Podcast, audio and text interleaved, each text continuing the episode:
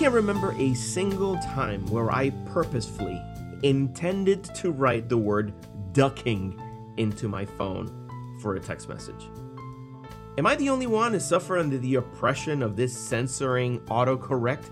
I meant fucking every single time. he used the F word. is it okay for a gentleman to curse? Under what circumstances is it okay for a gentleman to use profanity? Let's sort this shit out in this episode of The Gentlemen's Brotherhood.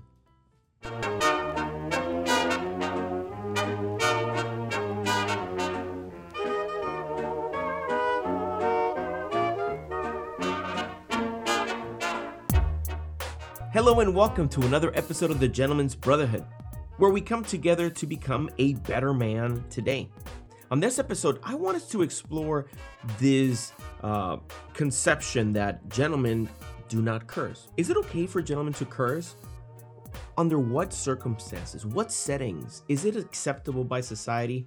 I'm very excited about what I have for you here today because it's going to answer a lot of these questions and it's going to help you be more comfortable in your own skin.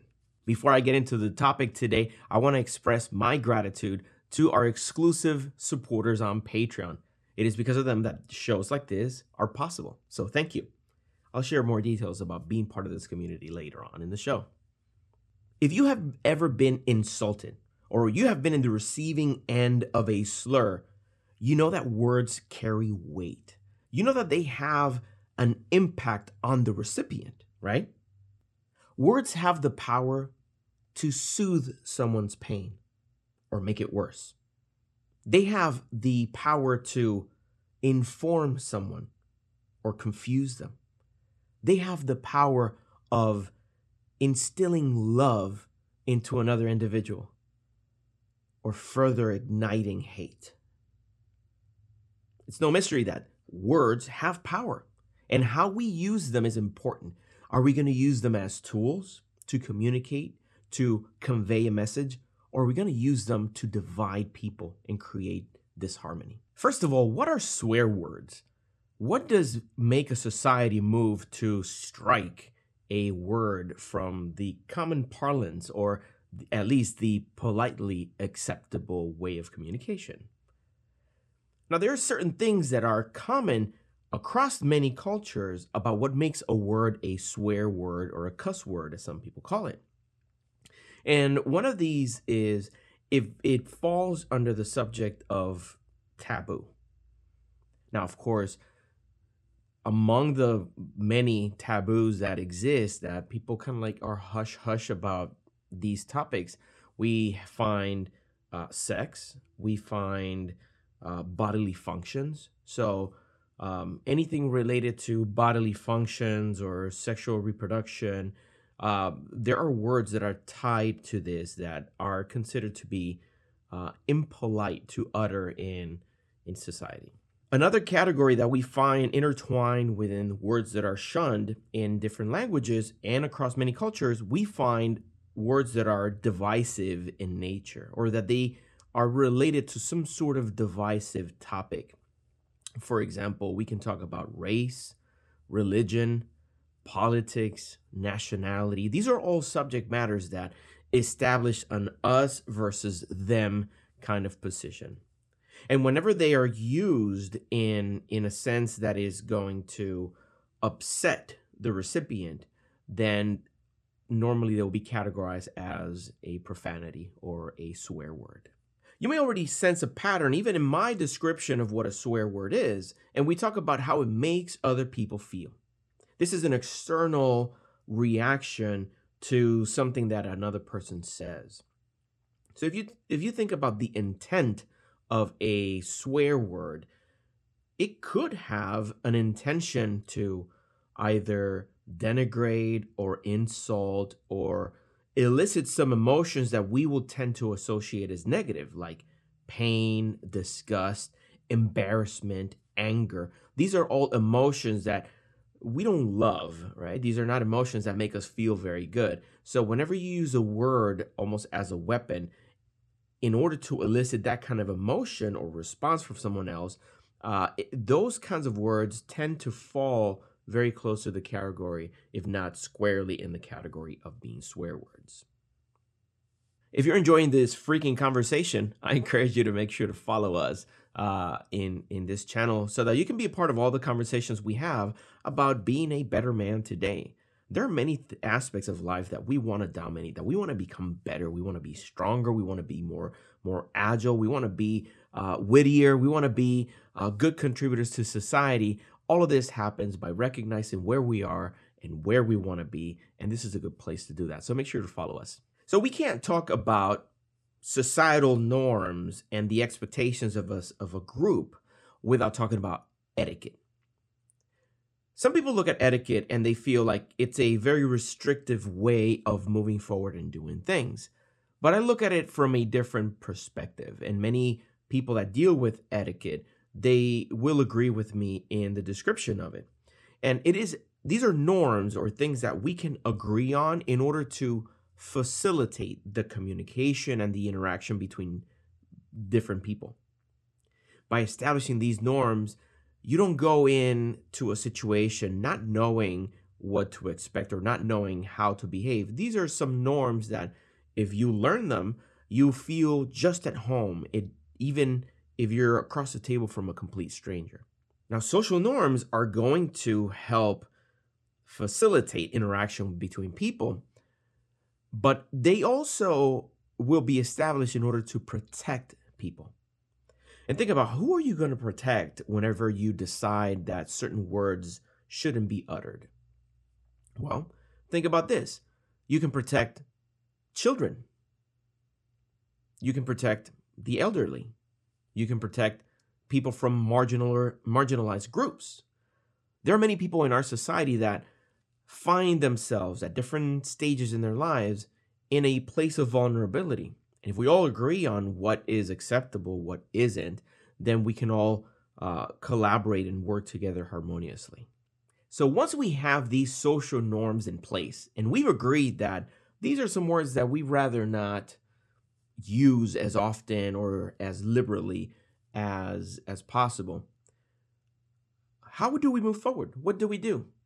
And here comes your self control, your ability to ascertain the situation and decide, oh, this is a good place for me to use this kind of language, or I need to be careful and not move forward with this word I thought of saying because I could uh, offend this other person. Think about it. If you tend to get in trouble for some of the words that you use by offending other people, by uh, perhaps shocking other people, and if you can't control the use of that language, this is something that is not working in your favor. This is something that is tarnishing the relationship that you may have with other people. It could be damaging the perception that people have of you. Please stay with us. We'll be right back.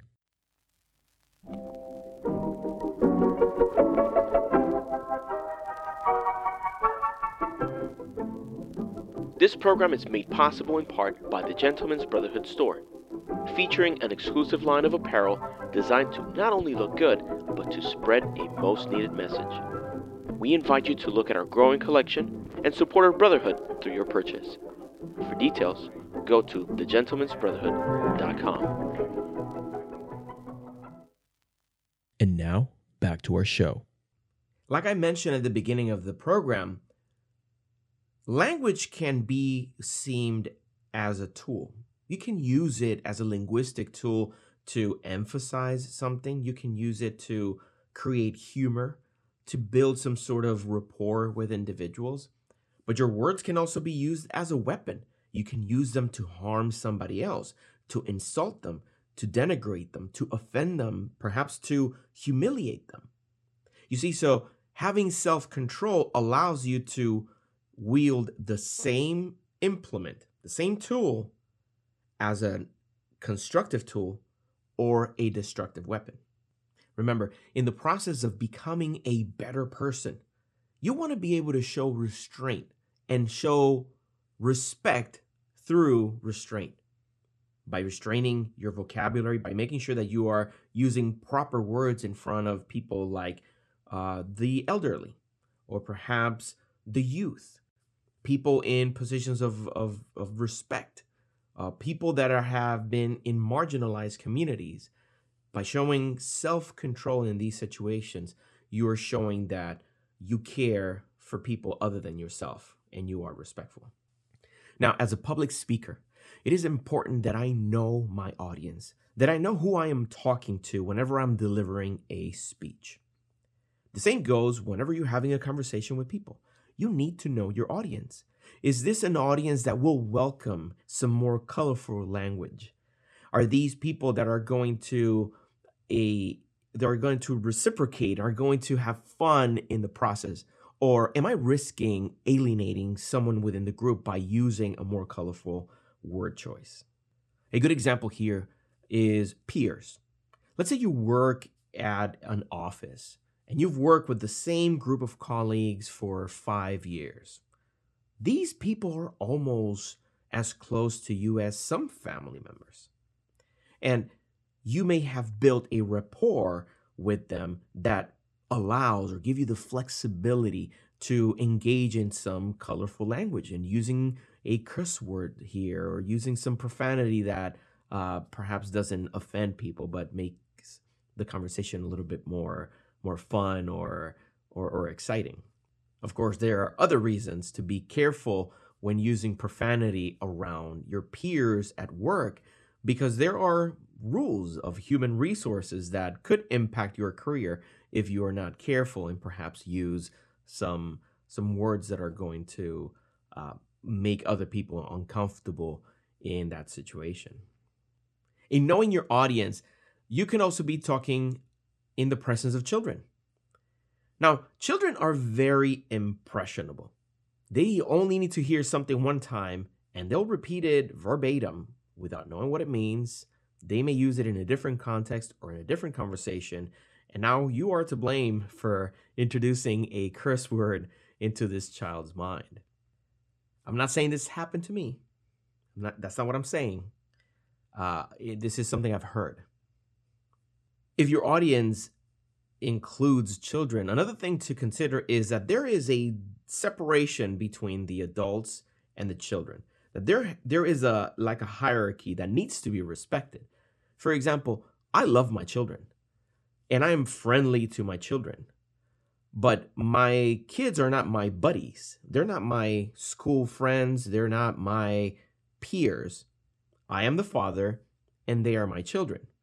We can joke around we can play, sometimes we can rough play. But one thing that is unacceptable is for me to treat them with disrespect through my words and vice versa.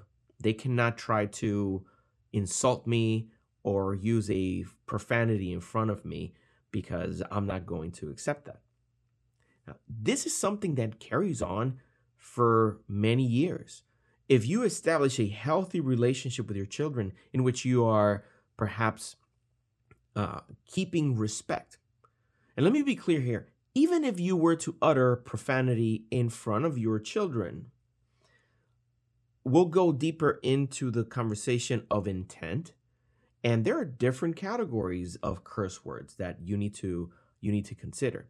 Uh, but th- the point is that there has to be a distinction between friends and a parent child relationship because there has to be a level of respect there between the two. The last group in this conversation about the uh, audience is the elderly. I was surprised when I found some of the statistics about the opinion that older generations have about using profanity.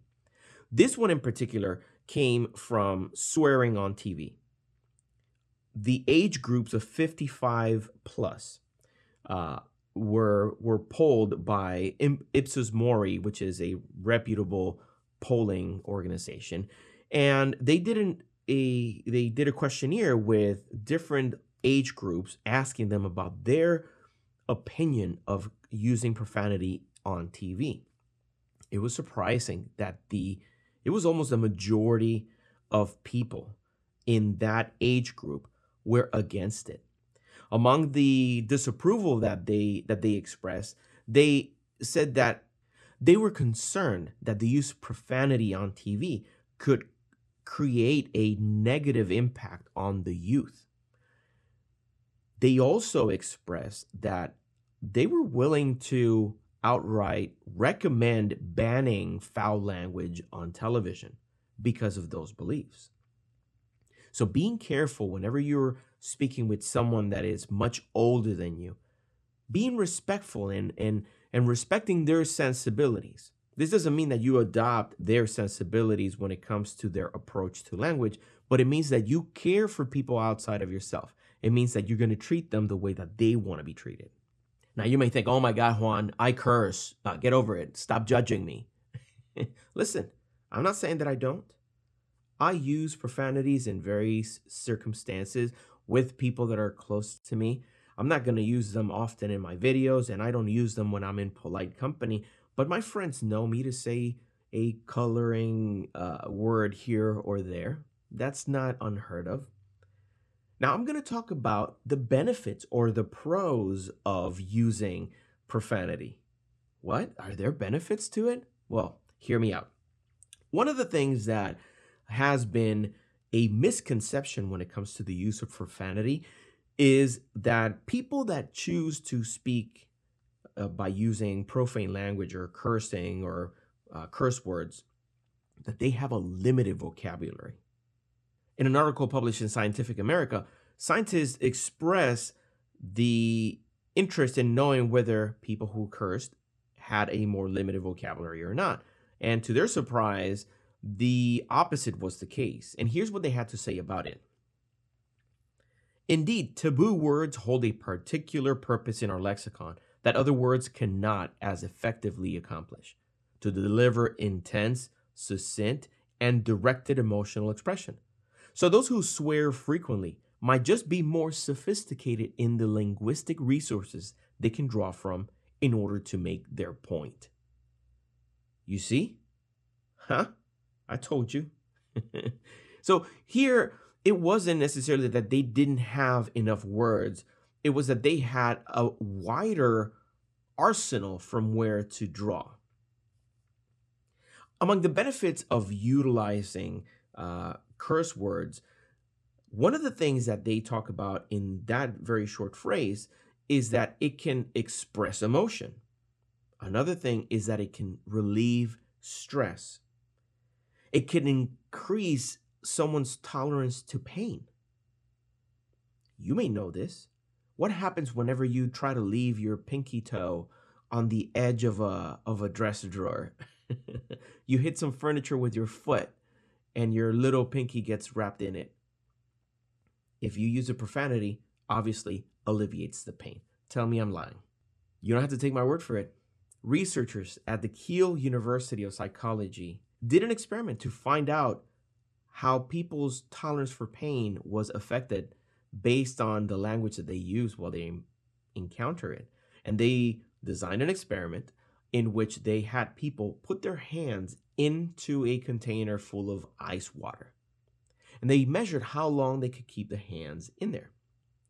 They asked them to repeat innocuous words in the process, and they measured how long they could keep their hands in they had also a group of people and they had them do the same with repeating or while repeating some profanities. To their surprise, there was a significant, a statistically significant improvement in the ability for these people to withstand the pain of plunging their hands into ice. Only by the use of language.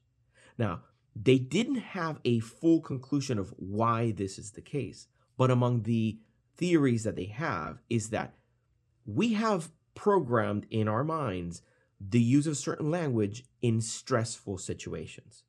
Thereby, they can also serve as a trigger for our body to prepare for stress, whether it's releasing some kind of hormone that allows us to be more tolerant to pain or something that is going to numb our pain sensitivity. But something is happening that is allowing people to have a duller sense of pain just by implementing some magical words. As if that wasn't enough, there seems to be a positive correlation between honesty, trustworthiness, and the use of profanity. Let me read you this.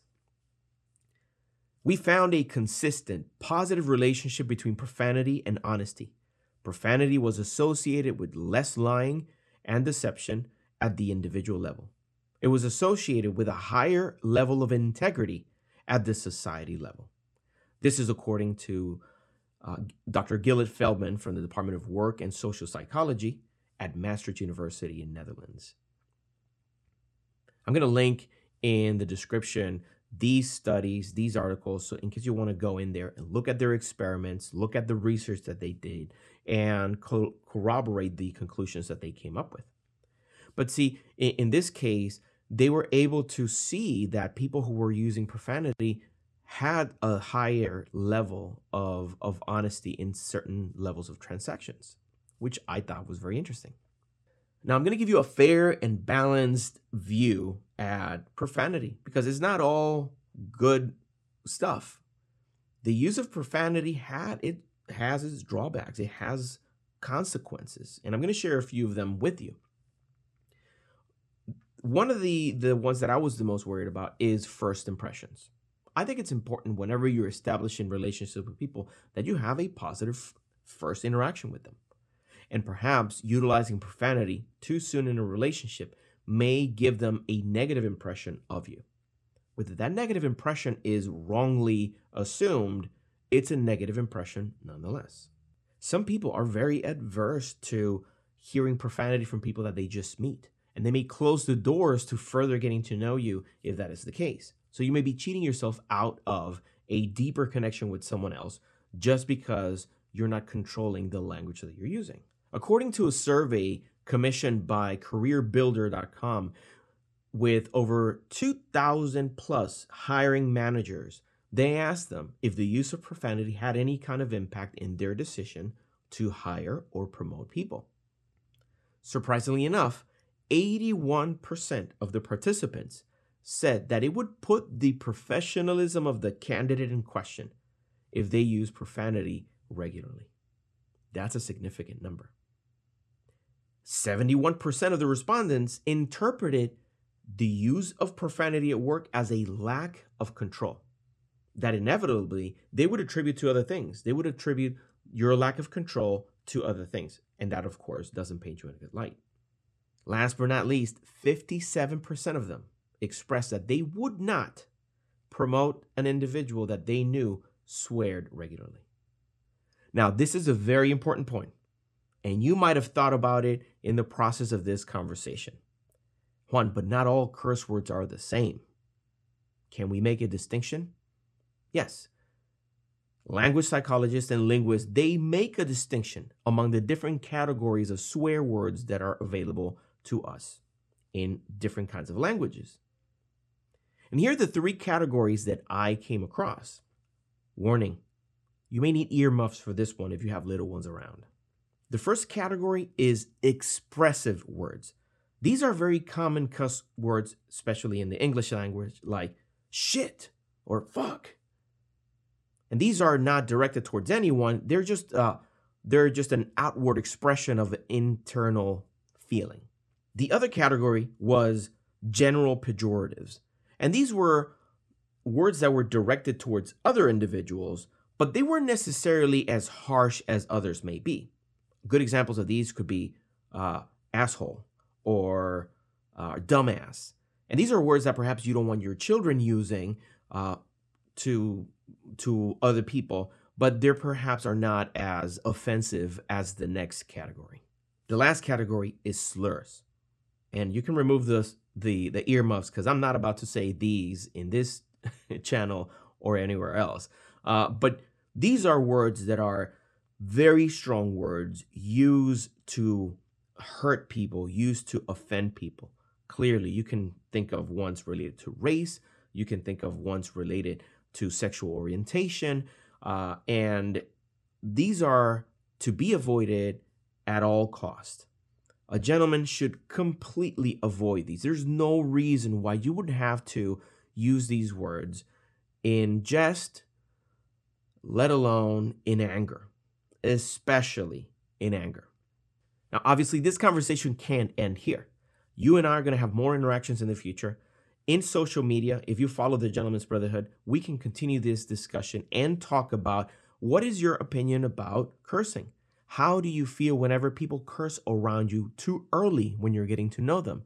These are all very useful discussions for us to have, and we're very fortunate that we have a community to have these conversations. So if you're in any kind of social media, whether it's TikTok, Instagram, Facebook, make sure to find the Gents Bro and follow us there. Like I told you at the beginning of the program, I wanted to say thank you once again to our exclusive supporters on Patreon. They choose to give us an amount of money every month, just like a subscription, whatever is feasible, whatever you can do. It goes a long way to help us with equipment, with services, with different things that make this show possible.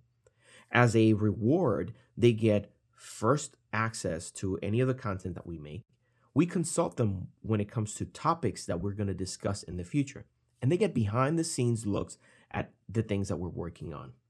Bonus certain levels receive free swag. So make sure to check out the details by going to patreon.com slash Juan Sepulveda. As always, it's a pleasure to be able to have these conversations with you. I love that you're here. I love that you're working to become a better person today. I'm glad that we're doing it together. So until next time, I wish you courage and courtesy.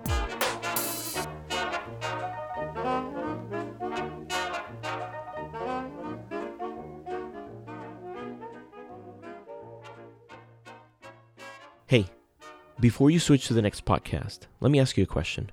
Did you find this episode enjoyable? Did you find any part of it edifying or informative? If so, please consider supporting our show by choosing one of these options.